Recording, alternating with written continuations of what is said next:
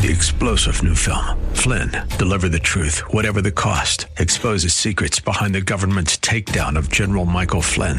Flynn knew what the intel world had been up to. He ordered the first audit of the use of contractors. This set off alarm bells. He told the truth. He was the most dangerous person for Donald Trump to hire. They had to get rid of Flynn. Flynn, deliver the truth, whatever the cost. Available now. Watch it today. Go to salemnow.com. Salemnow.com. This is the Word to Stand On for Life with Pastor Ron Arbaugh. Your word is sharper than any two-edged sword. And it cuts deep into my heart. The Word to Stand On for Life is a radio ministry of Calvary Chapel in San Antonio. A live call in show here to help you answer your questions about the Bible and how to apply the Word to your daily life.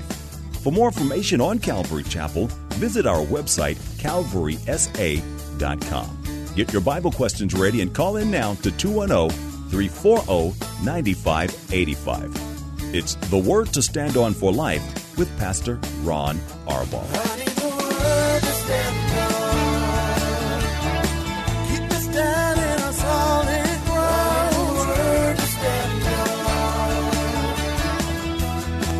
Welcome, welcome to the Friday show. I'm Pastor Ron Arbaugh from Calvary Chapel in San Antonio, Texas, and this is the Word to Stand Up for Life, a program dedicated to taking your phone calls and answering questions, Bible questions, questions about stuff going on in your life, whatever is on your heart. All you have to do is provide the phone call 210 340 9585 is our main number. If you're outside the local San Antonio area, you can call toll free at 877 630 KSLR. That's 630 5757. You can email questions by emailing questions at calvarysa.com or you can use our free Calvary Chapel of San Antonio mobile app. And as always, I remind you if you're driving in your car, the safest way to call is use the free KSLR mobile app. Just hit the call now banner at the top of the screen. Everything else is hands free, and you'll be connected directly to our studio producer. Well, we've got a busy weekend here. I know you do too. Uh, church, of course, on Sunday. I'm going to be teaching in Mark chapter 15. Um, wherever you go to church, remember you're going there to serve. You're going there to to be someone that God can use to minister uh, His love and His comfort to others. I keep trying to convince people if you go to serve others, if you go to say, okay, Lord, what about me and what about today? It will change your church experience. No longer just a spectator, but you'll actively be ministering to the body of Christ. And we know that Jesus takes that very, very personal. So uh, that's the best way to do it. Uh, tonight here at Calvary Chapel, I'm going to be closing a book, uh, Second Thessalonians chapter three. So we have uh, another book that we're finishing uh, tonight. Uh, next week we're going to have an afterglow, and then we'll get back into uh, another book of the Bible shortly after that. So. Um, that's at 7 o'clock. We usually have room here on Friday nights, so if you want to join us, great. If not, you can watch it at calvarysa.com.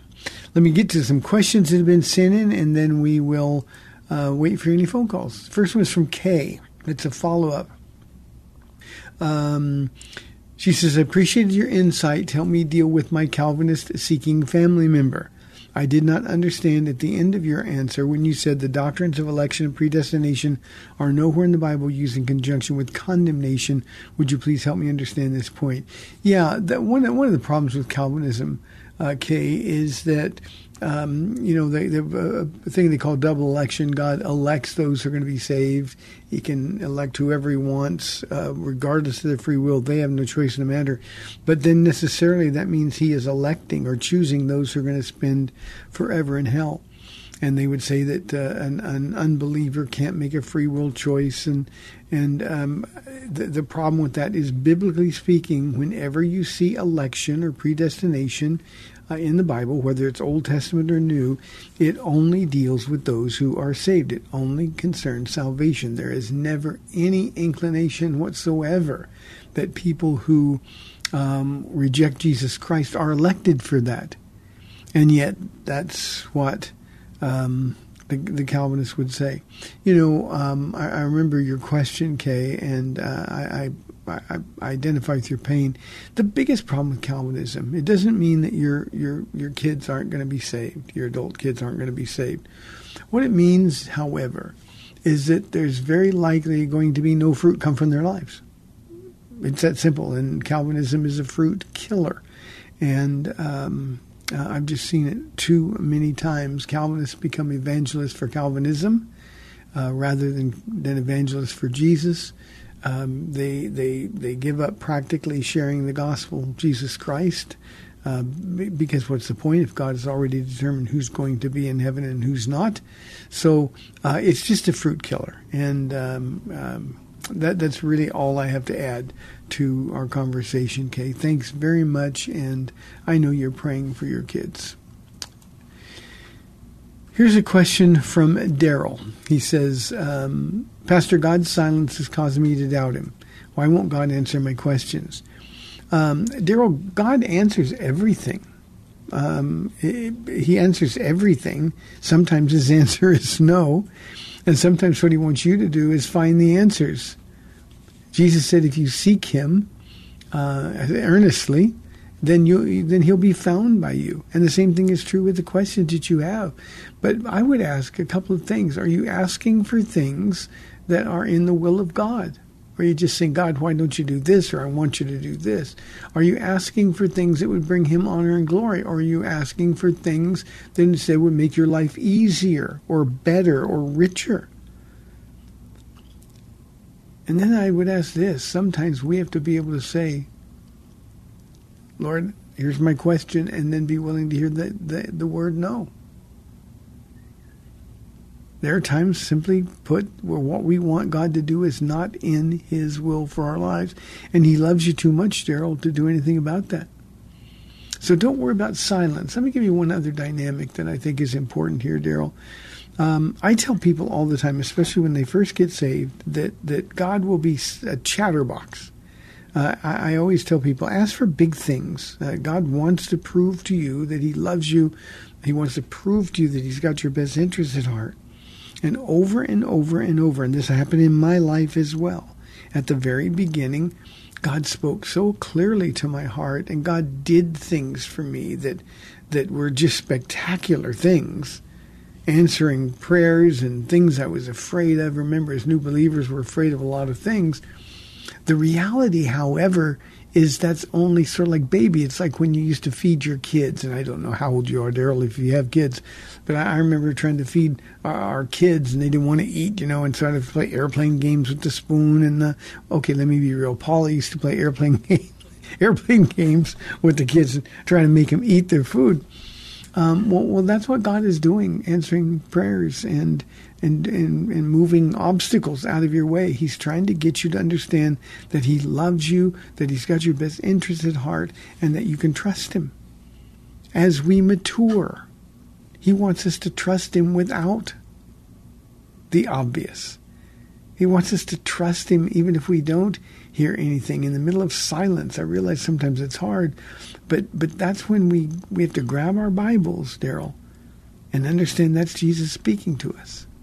So while He'll speak to your heart, while He'll challenge you about things, uh, and and do things for you that, that border on the miraculous when you're a, a, an immature Christian, as you grow in the Lord, um, your faith has to grow. And there are times where God purposely pulls back. I don't mean that He's not as close as He ever was, but He pulls back in terms of the relationship because He wants you to learn. By waiting on Him, by, by persevering through things with Him, He wants you to learn that He can be trusted. And then I want to emphasize again this is a, a repeat. There's a lot of times when God says no or not now. That's not silence. We sometimes just think it's silence, Daryl, because we don't want to hear no or not now. I would rather hear no than not now. I'm I'm a I, I I'm not a super patient person, and sometimes God's greatest tests for me are in the not now, but just wait. Those are the hard ones for me. So don't doubt. Understand this is Him allowing you to grow up in your faith. Remember his track record. Remember what he's done. Remember that he loves you. Will the God that saved you. I love Paul's uh, phrases. How much more? How much more will he care for you, even in those times when you don't hear his voice, even those times when you think you're in a trial that you can't possibly survive. But here's the thing, Daryl every one of those you've already survived, and you'll survive the next one. Thank you for the question, Daryl. Those are important questions. It's something that we, all of us, go through. Here's a question from Jack. He says, What is your view of Christian nationalism? Um, Jack, I'm going to be really fair handed here because uh, I, I'm one of those pastors that believes that politics has no place in the church, in the pulpit. Um, ours is a sacred responsibility to teach the word, to equip the saints for the work of ministry. My job is to teach the Bible and then let people use what they are learning about our Lord to make informed decisions at the polls. So um, I think those who can rightly, and this is important, the word rightly be identified as Christian nationalists are way off base. They're looking for a kingdom here in this world. They don't know their Bibles, and their hopes are in the wrong things, the wrong people. Only Jesus can deliver us from this world. And, and our Bible says very clearly that the world is not going to get better. In these last days, the world is going to get worse. I mean, just look at the news in this last two week period of time. And we keep thinking when it can't get any worse, it suddenly does. There was a mass murder of children in Thailand, I believe it was, uh, yesterday or the day before. And you just think, and when I saw the story, all I could think about was, oh Lord, how much more? And yet, voting for a particular candidate or winning a particular election is not going to accomplish what we hope it'll accomplish. So, those who are truly Christian nationalists um, have missed out on what God really wants to do in them, through them, and for them. Uh, our hope cannot be in America. Our hope cannot be in in um, um, our Constitution or in a particular party. Our hope has to be in Christ, and that precludes any possibility of us being able to identify as Christian nationalists. Now, I said I wanted to be fair-handed here. Um, there are a lot of people who are on the left politically and religiously um, who um, think anybody who supports a particular candidate is a Christian nationalist, and, and, and, and it's a bad rap. It's simply not true. So, Jack, uh, I, I don't know what you're looking for beyond that. Um, as as citizens, it is our right and, and even responsibility to vote. Uh, if there's a candidate that you can vote for, an office that you can vote for, then it's our responsibility to do it, having been informed by Christian principles. At the same time, um, our mission doesn't come from the White House or any other house. Our mission comes from heaven. And our job is to be busy proclaiming the gospel of Jesus Christ, giving people in these last days. God is done with nations until he comes back uh, after the rapture of the church and then deals in the last seven year period of history uh, he deals with Israel, um, keeping, maintaining all the promises he made to Abraham.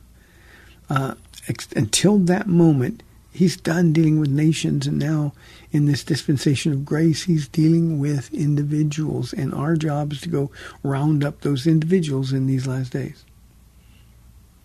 So we just have to be fair because you might be a conservative doesn't mean you're a Christian nationalist. And I think that's what critics would suggest. There's a lot of of uh, articles online now about this very thing, Jack. And uh, right now we're seeing a resurgence in political activity, uh, similar to the last presidential election. Uh, throughout churches all over, um, um, we see a big push being made to court the evangelical vote. Um, trying to put Republicans over the top. Uh, the simply misguided doctrinal theology. Our focus has to be on Jesus and Him alone. Do we have preferences? Sure, we do. But we need to remember that if all of our candidates, those of us who are conservative, if all of our candidates won, the world is still going to get worse. So, Jack, I hope that helps a little bit. 340-9585 for your live calls and questions. Here's a question from Leslie. Uh, she says, as a believer, should I attend office parties and gatherings where people are going to a bar? Um, Leslie, it sounds to me, when I get a question like this, it sounds to me like the Holy Spirit's already kind of dealing with your heart on the issue. Uh, I certainly would not want to go to an office party where there's going to be drinking and other things that happen at parties where people are drinking. And I certainly don't want to be in a bar. So uh, I, I could not go, nor do I think, and again, this is a, an issue between you and the Lord. I can't find this in the Bible and tell you what to do. But I can tell you, Romans fourteen twenty three says that anything not of faith is sin. And so if you can't go, uh, with a clear conscience, and that's the Holy Spirit saying to you, uh, this is no place for a Christian to be.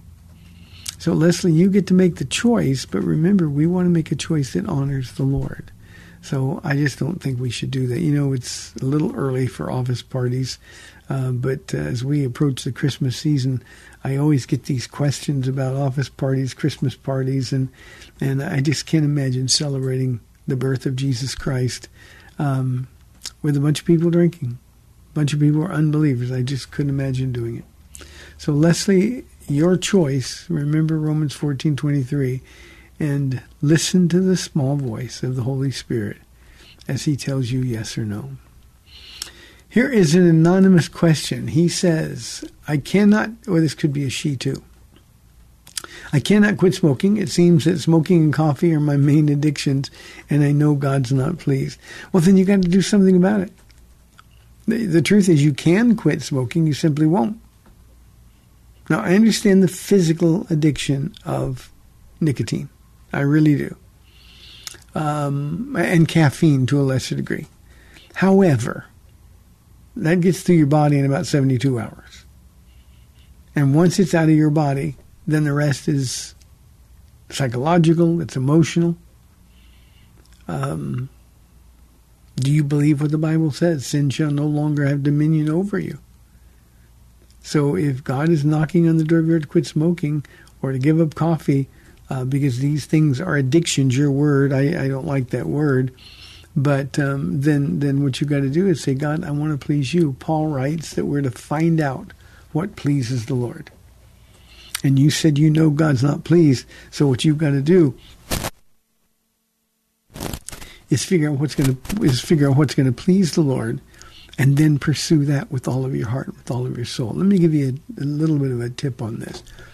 Uh, I've had a lot of people who uh, who who could quit horrible addictions, um, but couldn't give up cigarettes, or that was their real struggle. I had a man one time in tears tell me, "Look, I gave up heroin. It was like God just took it away, but I can't give up smoking, and I know He wants to." And I told him, God left the smoking in your life rather than taking it away, because one, it's not going to kill you, at least not quickly, and two, He wants you to learn that you can overcome these things by the power of the Spirit. And too often in honest, we focus on that thing we want to stop doing uh, I cannot quit smoking, so all we think about is smoking. I'm not going to do it. I'm not going to do it. I'm not going to do it. And then we find ourselves with a cigarette in our hand. Um, instead, set your heart, your mind. The, the, the heart's a place of affection. The mind is the place of decision on things above where Christ is seated at the right hand of God. And every time, every time you get the craving to light up a cigarette or drink a cup of coffee, all you have to do is say, Jesus, I don't want to be mastered by anything except you. So, Lord, help me. And He'll be there. He won't take the craving away, He won't take the temptation away. But He'll be with you and you can fight it. No temptation has seized you except that which is common to man. And then the next phrase in 1 Corinthians 10 13 is this, and God is faithful doesn't say you're faithful or I'm faithful. And God is faithful. He will not let you be tempted beyond what you can bear. And when you are tempted, He will provide a way out so you can stand up under the temptation. In other words, you can overcome it. Now, Anonymous, what you've got to do is you've got to decide do you believe that? Do you think that's a promise to everybody but you? Do you think God loves you to a lesser degree than he loves all of the other people when he said, No temptation is seized you except that which is common to man? So you got to decide whether or not you believe it. And I promise you, you can quit it. Sin shall no longer have dominion over you. Let Jesus rule and reign. And I promise you, uh, you'll have you'll have victory over this. Let me also say this. Uh, th- this is about the coffee part of it. Um, I joke with my church; they know me and love me, so uh, I'll, I'll, joke with you, take a risk here. But um, you know, when when we hear Christians say things like, "Well, I can't even talk to you till I get my cup of coffee," that's a problem. That's a problem. We can break those habits.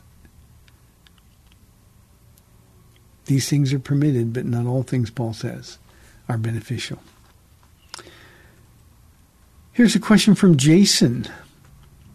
How does one begin using the gift of tongues? Does it just happen? Um, Jason, no, it doesn't just happen. Uh, here's the thing: all all gifts given by God, in fact, everything God has for us, has to be received by faith. Um, when we read the Bible, um, how much more will God give the gift of the Holy Spirit to those who love Him?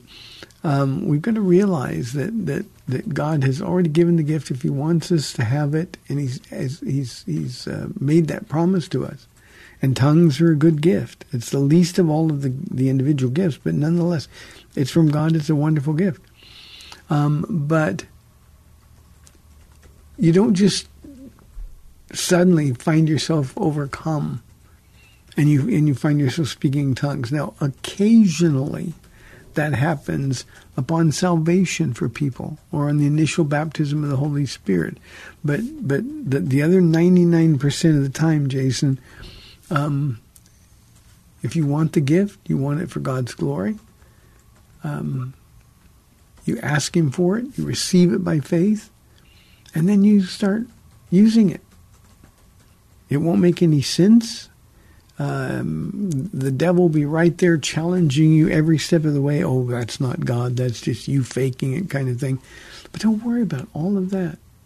Just trust that God is going to do it. And like any gift, you have to exercise it or use it in order for it to be a benefit. So, so schedule some time during your prayer time with the Lord to speak in tongues. And it's just sound that comes out um, just let it evolve naturally, but you've got to take the step of faith. Uh, most problems I have with people who want the gift of tongues and say, "But I, I just never get it." Um, it's it's it's because they're lacking the faith to understand that they already have it. If they want it, if God gives it, if it's something that He promised, Paul said, "I would that you all spoke in tongues more than I do." It's a good gift. So use it. And and it's okay to be uncomfortable. It's okay to feel silly. It's okay. This is a brand new gift.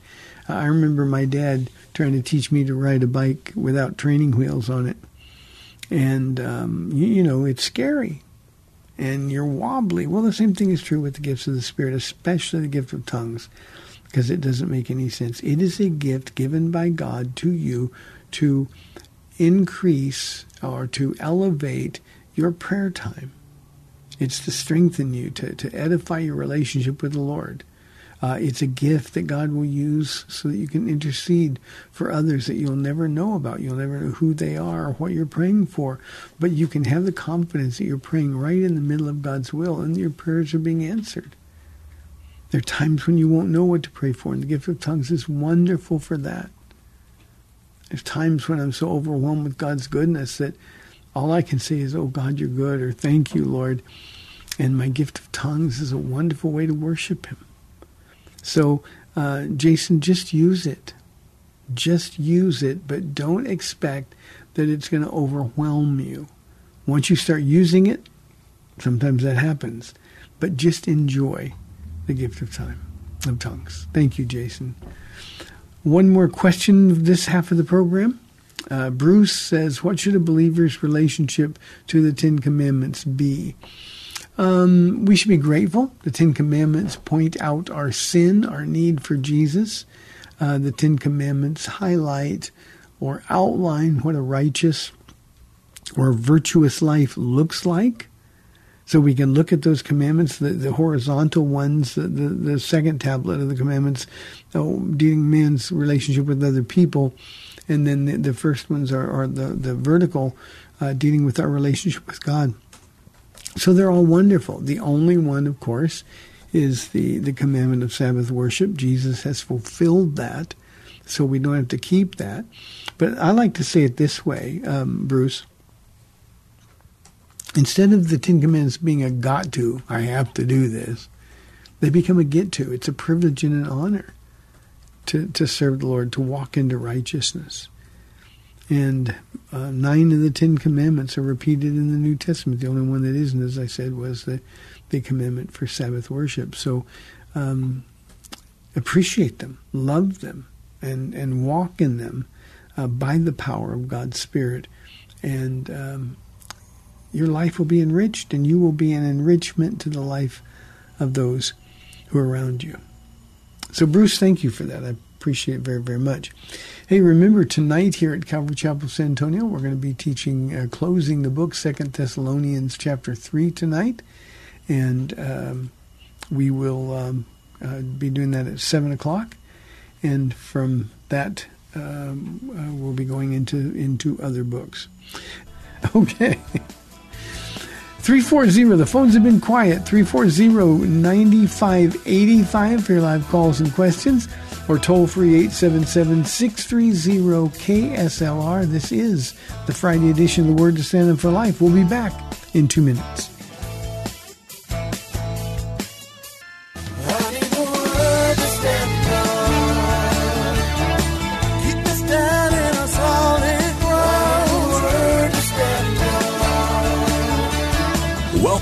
To the Word to Stand On for Life. We're taking your calls at 340 9585 or toll free 877 630 KSLR. Now, here's Pastor Ron Arbaugh. Here goes the last half hour of our week. Time is just flying. 340 9585 or toll free 877 630 KSLR. Here's a question from Michael.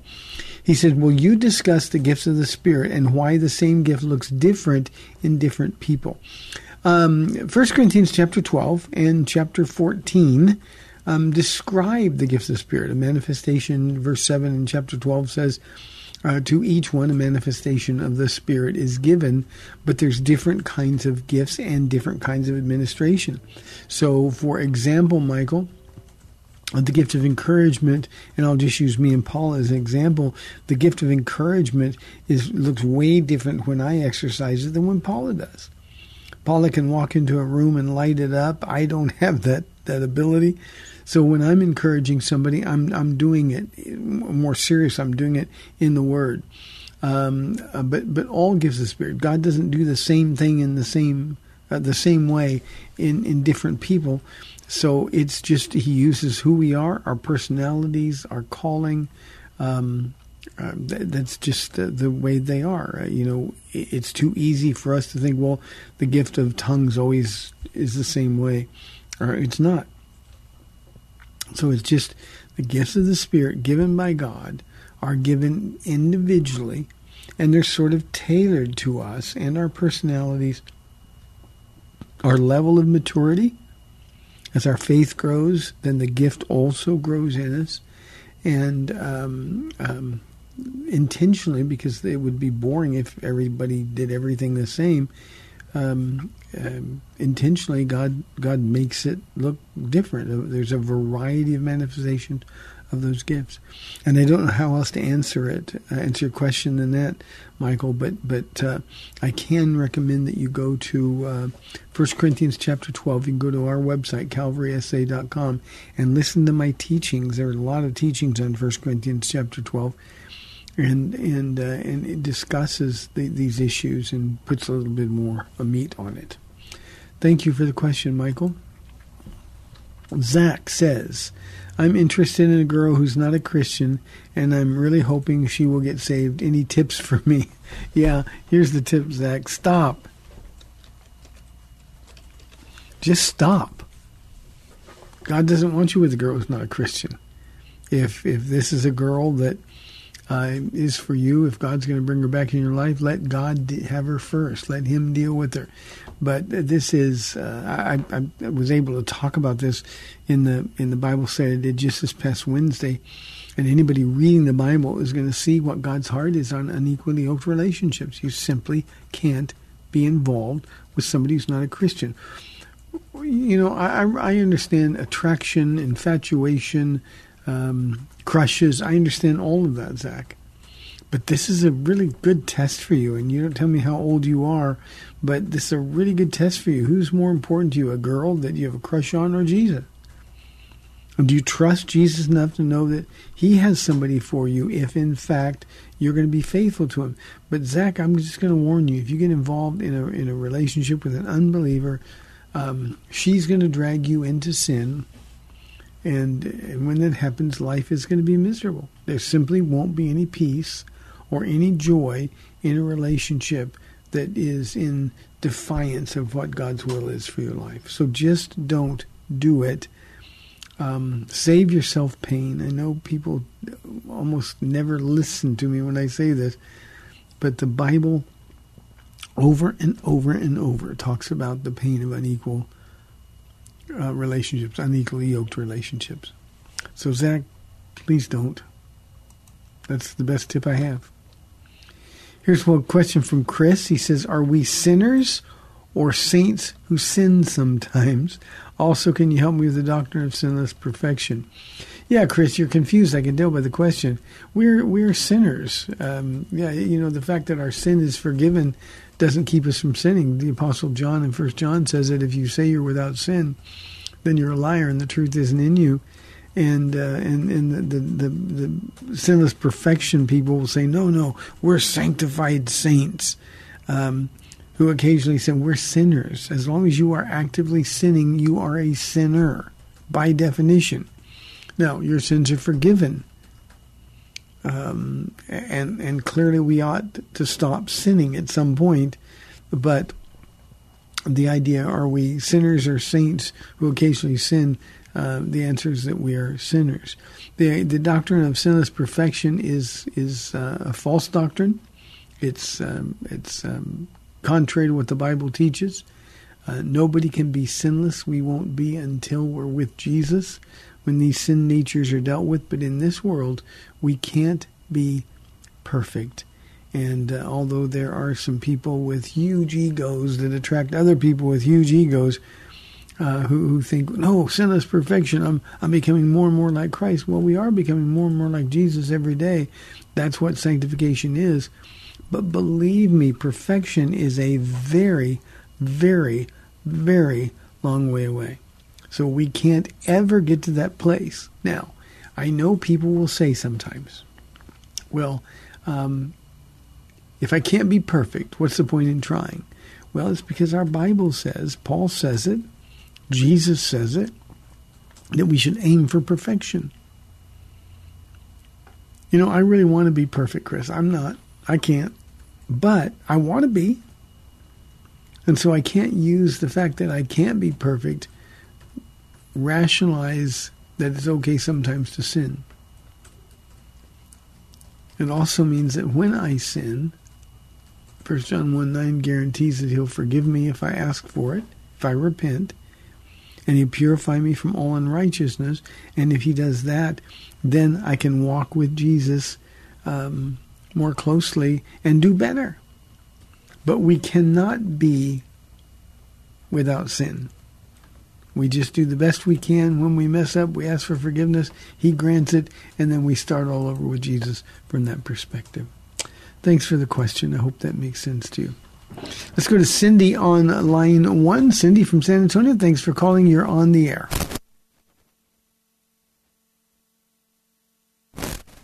Oh, Cindy's oh Cindy's not on the line. Uh, oh, here it is. It's a called-in inquiry. Cindy wants to know how Zach is doing. Um, and then in parentheses, he's the son of a good friend who's a pastor. Um, Cindy, um, I shared this with the church. I shared a little um, YouTube video or Facebook video, one of those two things. I don't remember. But uh, Zach is doing well. He still does not have the use of his hands. Um, uh, but he is uh, back teaching at his church. Um, he's a remarkable, a remarkable attitude, and is doing as well as can be expected for a guy that everybody thought was dead.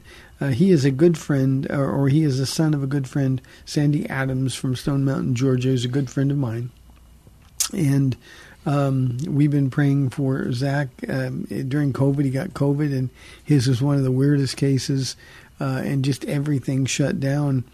And he was in a coma for I think 90 days or something like that, and um, it just didn't look like he could survive. And uh, the reality is that um, um, God's got him up, got him serving the Lord. Uh, he's back with his wife and his kids. Um, and the church is grateful to have their pastor back. So thank you, Cindy. I know you asked because you have been praying for Zach, and we've been asking. 340-9585 for your live calls and questions. Here is a question from...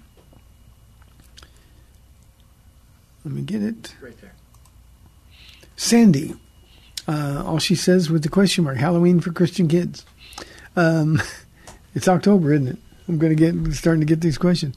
Um, yeah, I think we ought to allow kids, Sandy, to go trick or treating. Um, if if it's safe, um, if their friends are doing it. Uh, now, I think for Christian kids, uh, I think it's an opportunity to witness. Uh, you know, I, I've just never sort of been on board with the the uh, Halloween is evil crowd. Um, I, I just don't think our kids should think that being Christian is no fun at all. All the other kids get to have fun. We don't.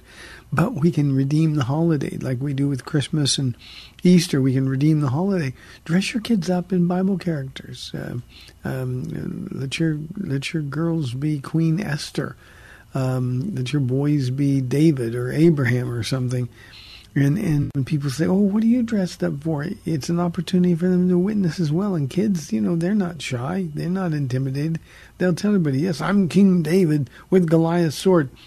Um, and, and, that's a way that you can take take what is a, a, a problematic time, and you can then redeem it for the glory of God. So, um, ultimately, Sandy, this is a parental decision um, I just get tired of parents looking at their kids and say, Christians don't do that. And then they see all their other friends having fun.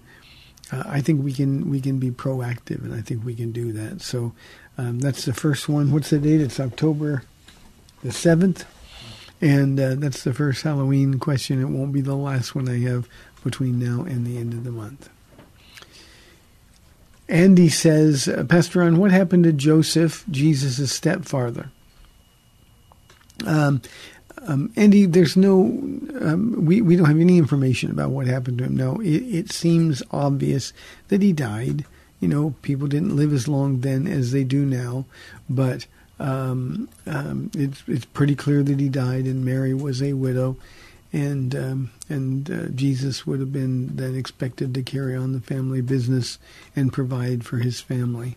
Um, but it's clear, it seems clear that he he he died um, heroically. He lived a heroic life. We love the guy, but um, he went to heaven evidently, or went to Abraham's bosom evidently.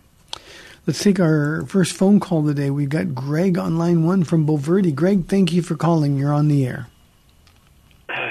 Ron, good to hear you. Hey, uh, Thanks. I talked to you the other day about uh, that verse in Ezekiel 28, uh, around verses 14, 15, that area, where it talks about uh, Lucifer and, you know, he was this anointed cherub and all that. Uh, and you, you had said that uh, that the angels were given, you know, a one-time deal to decide if they're going to stay with with God or go with Satan. Is is there some place where it kind of specifically talks about that, or is it kind of implied by how the wording is, or can you expand on that? Well, yeah, Greg, I can. Um, you know, there, there's there's no specific verse that says they were given a one-time choice, but we know that a third of the of the the angels, the fallen angels, were swept out of heaven with Satan. So we know that there was an attempted coup in heaven, and at that point, that was their choice to make um, but it is equally clear that um, no longer do they have the right to change that choice. And and what I said the other day, it's a principle that's really important for us to understand. Too much is given, much is required. And those angels that stood in the presence of the Lord who fell there completely without excuse, and that would be the, the justification for God not giving them a second chance. I mean, you and I, we can we can fall away from God, we can repent, we can come back to God, uh, we can make a different choice. But remember, those angels have seen God. You and I, we haven't seen Him in the flesh. We haven't seen Him up close. We haven't seen His glory. They have, and uh, so their lot is cast uh, from that first decision. And the good angels will now forever remain good angels, and the fallen angels will forever remain fallen, and uh, ultimately they will they will end up uh, being tormented in the lake of fire. So uh, it's it's pretty clear as you read through the scriptures without a specific verse that says, "Oh, all angels and men are different. Men have many times to choose. Uh, angels only had one." But but I think that's pretty clear from it. Greg, thank you for that. That Ezekiel 28 passage is interesting if you read it. Uh, Greg or anybody else you want to read it, um, uh, read it in the King James. Uh, it's it's staggering. Uh, Satan, um, Lucifer, was God's um, most beautiful creation, and that's why I told Greg last time when he called that uh, I, I, I personally think that the rebellion in, in, in the heavens against God occurred when Adam and Eve were created by God. And God said, No, that's very good. That's the first time He said very good. Everything was good up to that point, but this is very good. I think that sparked a, a, a jealousy in Lucifer, and um, um, he did his best to spread the rebellion around heaven. Here is a question. This one is from Dennis. He says, What is the benefit of the baptism of the Holy Spirit? Dennis, um, you asked that question like maybe you're not a believer. Um, the, the, we can't do anything without the baptism of the Holy Spirit, without the power of God. It, it's sort of like your phone being on, you know, like 0%. And you can talk all you want, but it's not going to allow you to hear anybody talking to you or not going to allow anybody to hear you talking to them. Um, but but there's this wonderful thing you can you can stick the the end of the phone into a charger and instantly then you can be heard again. Well, everything that we do with the Lord and for the Lord comes by the power of the Holy Spirit. So it's like we have no connection to God at all apart from the baptism of the Holy Spirit. Now, the trigger for the baptism of the Holy Spirit, I'm not talking about just the one time event. This is something that we need every day, Dennis. The trigger is obedience. Acts 5:32 says God gives the Holy Spirit to those who obey. So the benefit is simple. If we walk in the Spirit, um, then we will reap from the Spirit. Uh, if we don't walk in the power of the Spirit, then we're going to reap the consequences of, of caving into our flesh. Dennis, the truth is that we can't even want to do good. Philippians 2 says it is God who both works to do, or actually to will and to do in us. Uh, I, I can't, apart from the Holy Spirit, I don't even want to do good things. But but when I'm with Jesus, and that's what being connected to the Spirit really is, it's that source of power that is available to all of us.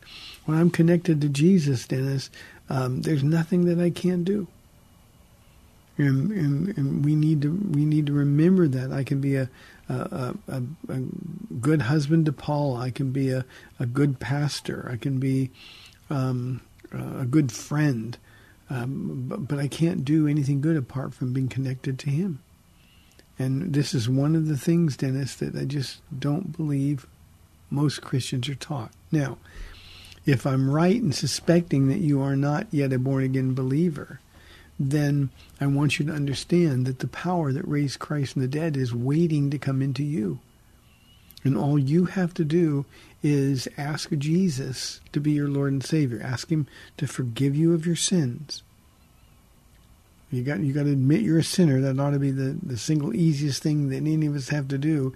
And then say, Jesus, Forgive me, please. The answer's already been declared yes and amen. And then we say, Jesus, but I can't stop sinning. I don't even want to stop sinning if you don't help me. So I surrender control of my life to you. And instantly, Dennis, that's when the Holy Spirit comes to live within you. He seals you with a deposit, sort of a down payment guaranteeing your inheritance in heaven. But it's also at that point where that power is available to you. And all you have to do is stay plugged in. Just stay plugged in.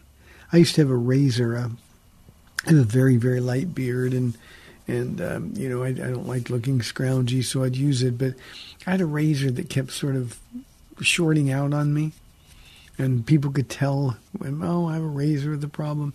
Uh, I had so many people uh, that, that offered help fix it for me, but the truth is.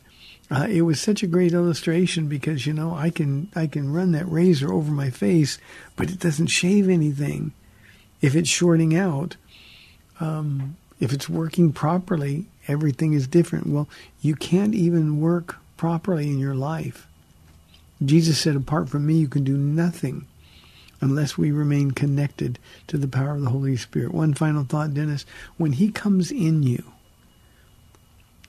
you'll know that you're His. There'll be the, the witness of the Spirit of assurance of salvation.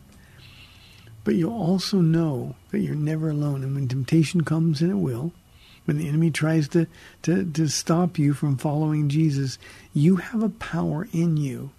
Greater is he who is in us than he who is in the world. And all we have to do is just stay connected to Jesus. And that's what the baptism of the Holy Spirit is all about. One final thought. Too often, people that have had a one time experience, a very emotional or powerful, um, passionate experience of the baptism of the Holy Spirit, too often I've seen, you know, that's just sort of, okay, I'm filled with the Spirit. That's all I need. This is a uh, an experience that we need repeated every day and, and often many times during the day. Dennis, if you go through the book of Acts, you'll find in Acts chapter 2, the entrance of the Holy Spirit, there was this wonderfully spectacular and emotional experience, this powerful moment where the Spirit made his entrance in the world. Um, but then you see those same people, notably Jesus' disciples, throughout the book of Acts being filled and refilled again and again and again and again. And in the same way, you and I, we need to be filled with the Spirit every day. Paul and I, we like to say this to each other uh, when we go to bed. Used all my grace today. And we go to bed waking up the next morning knowing that a whole new batch of grace is available by the by the Holy Spirit. So those are the benefits Apart from me, you can do nothing, Jesus said. But Paul would write, I can do all things through Christ who gives me strength. That's the biggest difference at all. Dennis, if you're not a, yet a born again believer, um, confess your sins, ask Jesus to forgive you, and then let Him experience for you what the baptism of the Holy Spirit is all about. Here is an anonymous question. It says, uh, Pastor Ron, how can an unmarried man deal with sexual thoughts or temptation. Um, let me piggyback on Dennis's question by the power of the Holy Spirit. That's the only way we can deal with it. It's the only way we even want to deal with it. So here's the thing we've got to say no to our flesh. It's that simple. Um, when when you know you're being tempted to do something you know you ought not to do, you've got to be able to look at yourself in the mirror and say no, and then you're able to say yes to God. I would also suggest, and people don't like when I say this, but every single person, male or female, um, ought to be asking God for the gift of celibacy. Now we think I don't want the gift of celibacy. Well, Paul had it. He said, "I wish you all had it, you know, as as I do. I wish you all were as I am." And that means he was devoting all of his strength and all of his energy to Jesus. And, um, you know, God's typically not going to ask people to stay celibate. But believe me, you want to you want the gift of celibacy while you're not married, so that sexual thoughts don't overwhelm you. You know, anonymous, we live in a time where we are defined so much by our sexuality. This is one of the things when, when people say, well, I can't help the way I was born. Yeah, you can. If you want to honor God by His power, you really can. So the way you deal with it is to take every thought captive. Paul writes that to the church at Corinth and make those thoughts obedient. Lord, the temptation, the thought comes in, but here's what I'm going to do. I'm going to choose instead to serve you, to honor you. And so I'm going to say no. And, and Anonymous, at that moment, the power of the Holy Spirit will come upon you. Um, and there's no reason ever that we have to give in to those thoughts and temptations. Take every thought captive and make them obedient to Christ. And it's a decision you got to make every day. Today, I say of my own free will, I do this every day. Today, of my own free will, I choose to serve Jesus, not by might nor by power, but by your Spirit. And then I add in your name and for your glory. And then I offer him my hand because I can't do that on my own. And Anonymous, neither can you. But being unmarried, well, you know, we all have urges and we all have temptations. That is not an excuse to give in to your sin. Taking those thoughts captive means that you stay away from the source of temptations, whether it's your phone, your computers, whatever else it is. Um, I know this sounds trite, but it's not. Just say no. Say no to you so that you can say yes to Jesus. Well, that's it for this week. Thanks for tuning in. You've been listening to the Word to Stand On for Life. I'm Pastor Ron Arbaugh from Calvary Chapel in San Antonio, Texas. Remember, go to church on Sunday or maybe tonight somewhere and offer your bodies a living sacrifice to the Lord. It'll change your life. God bless you. See you next week.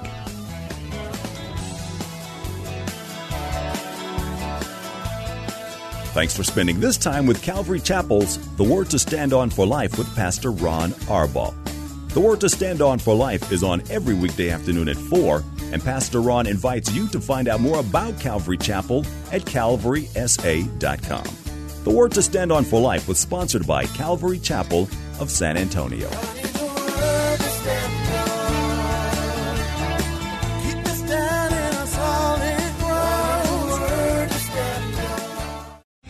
Three star general Michael J. Flynn, head of the Pentagon Intelligence Agency, knew all the government's dirty secrets. He was one of the most respected generals in the military. Flynn knew what the intel world had been up to. He understood its funding. He ordered the first audit of the use of contractors. This set off alarm bells. The explosive new documentary, Flynn, Deliver the Truth, Whatever the Cost, uncovers the facts behind this scandal. Flynn told the truth. He was the most dangerous person for Donald Trump to hire. I find out the worst enemy that I'm going to face in my life is right here in America. They took my assessment and they wanted me to change it. And I was like, I'm not changing it. They had to get rid of Flynn. With in depth interviews, archival footage, and never before seen personal records of the man behind the headlines. I just felt like I was drowning. Flynn, deliver the truth, whatever the cost. Available now. Watch it today. Go to salemnow.com. Salemnow.com.